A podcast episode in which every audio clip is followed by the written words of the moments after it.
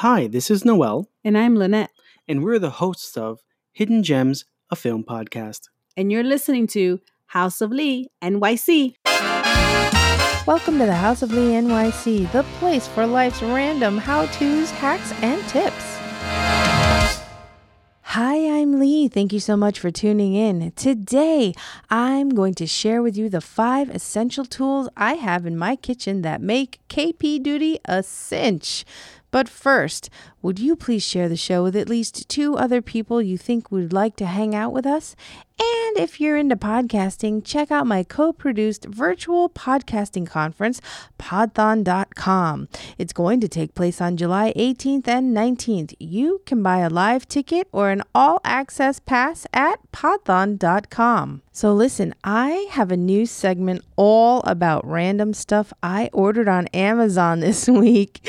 My friend and voiceover artist and producer, Russ Matera, recorded the drop for me. And so, you've got to let us know how fun you think it is. I think it's a lot of fun. I'm very excited. So, it's, it's like a premiere.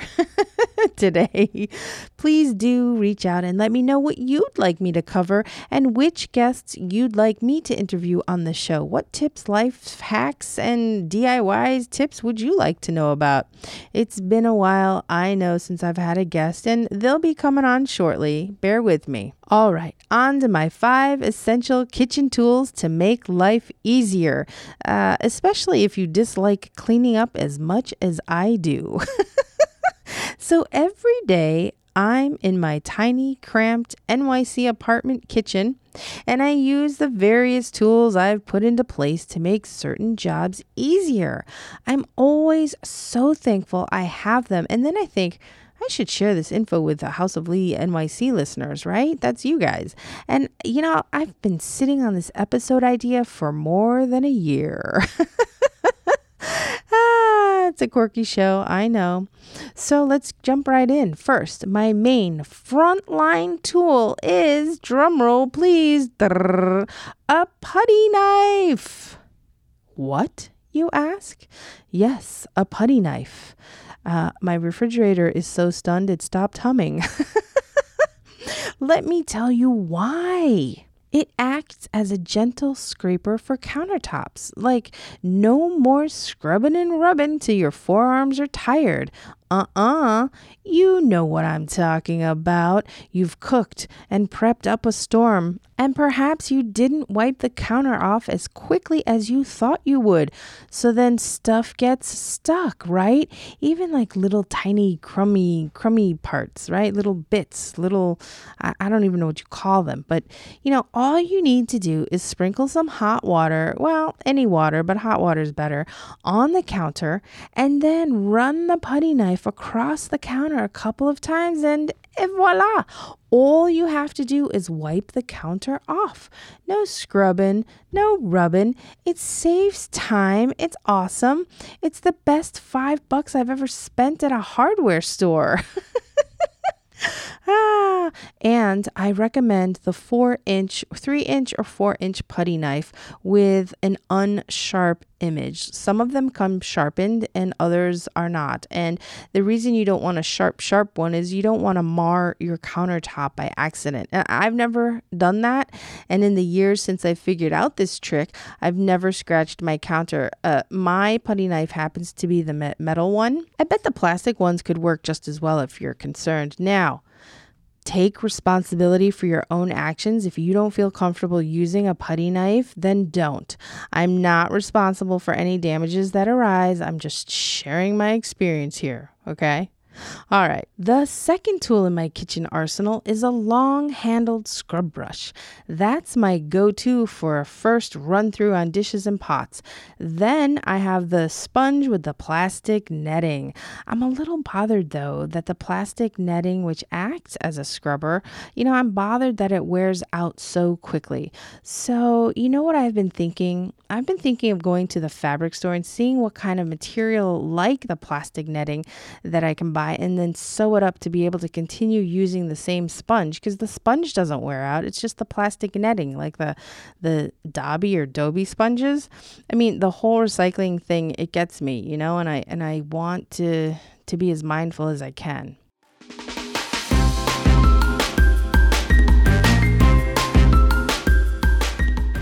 Okay, so I guess that's uh, we're on number three. So I guess I have six tips, not five. Oops. Okay, so items four and five are boiling water and baking soda. You can do magic with just those two things. They cut down on cleaning time significantly. For the boiling water, I put a Pyrex measuring cup filled with water into the microwave and set the timer to three, three and a half minutes to boil about two ish cups of water.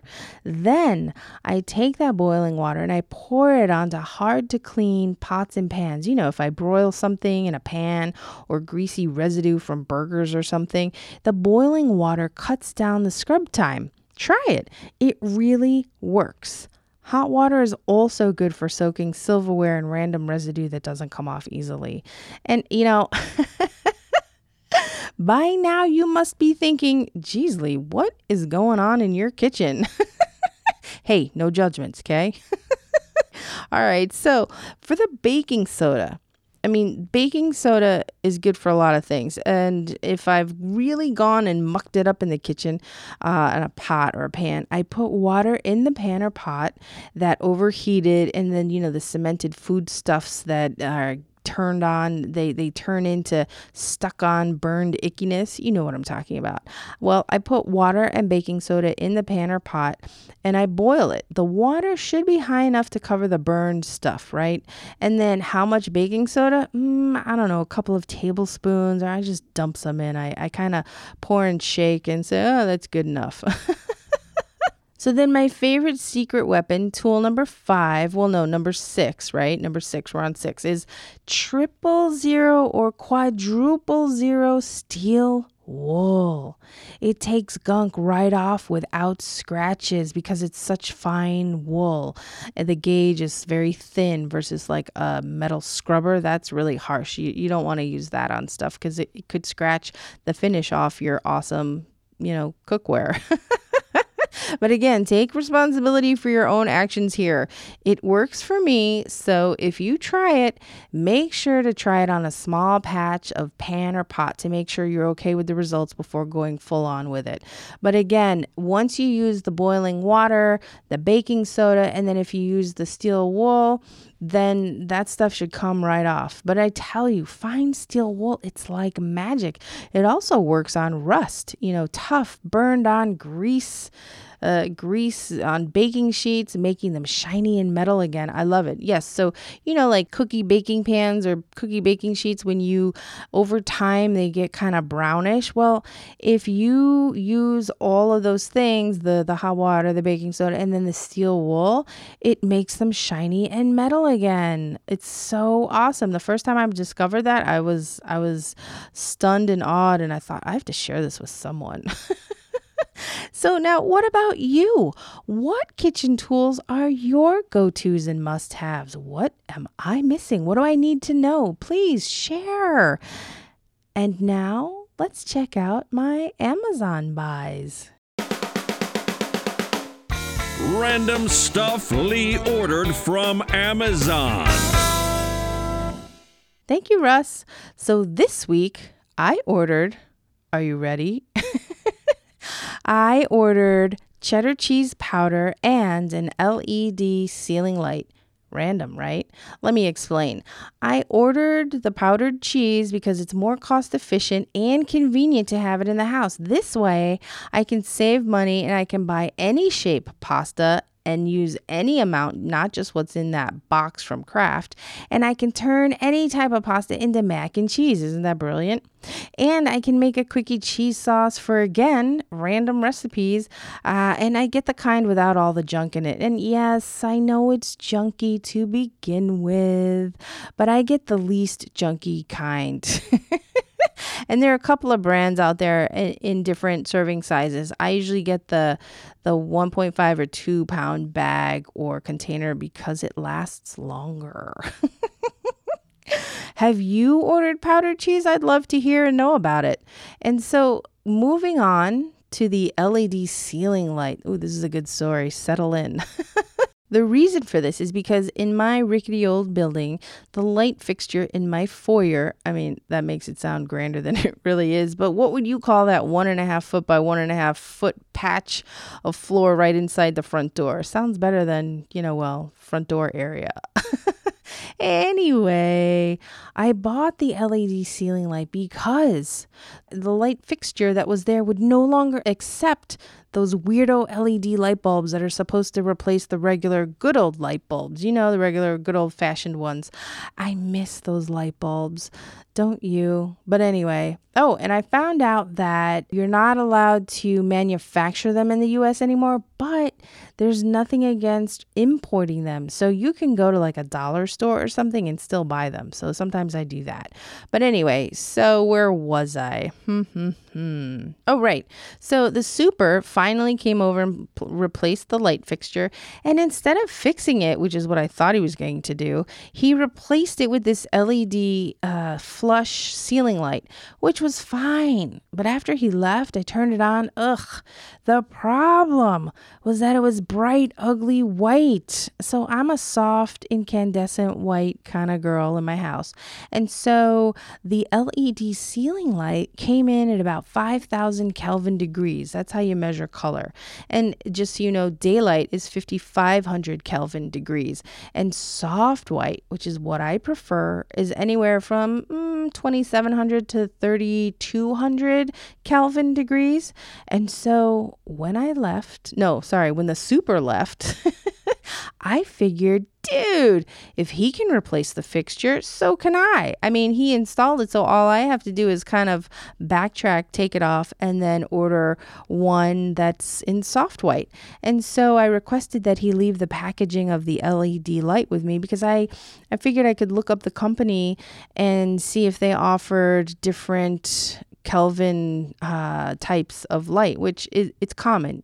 And so for eight dollars, I ordered a soft white LED light, a 3000 Kelvin. I wanted 2700, but I took the 3000 because, well, that's what they offered. and when it came two days ago, I installed it. I just needed a flathead screwdriver and a chair, you know, because I don't have a ladder. so, yay, me. Would you celebrate with me? because it's my first light fixture replacement slash installation. You know, my friend Debly, hi Debly, who's an electrician. I hope she's proud. Debly, are you proud? I did a happy dance in front of my kid and I got a look, you know, that look that says, Mom, you're crazy. And I was and I was explaining. I said, you know what? It's okay to be proud of an accomplishment and to celebrate it. I explained that that was the first time I'd ever done that. And I guess in my head, I built it up that, you know, light fixtures would be too hard or something, you know, the wiring and everything. But really I just matched the white wire to the to the white wire and the, the black wire to the black wire. And I saw that the super had tucked in the green wire. So that's what I did. And, you know, I, I was just really proud of myself for that. So thank you for listening to me on that. And I'd love to know what home improvement activity are you proud of having done? I'd love to know. Please do.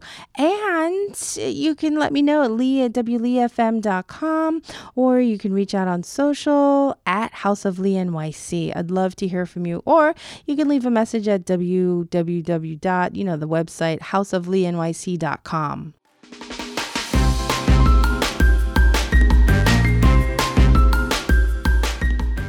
Okay, so I want to share an awesome new podcast with you. Husband and wife team Noel and Lynette have started a show about movies that are hidden gems. And so the show is called Hidden Gems, a film podcast. You've got to check it out.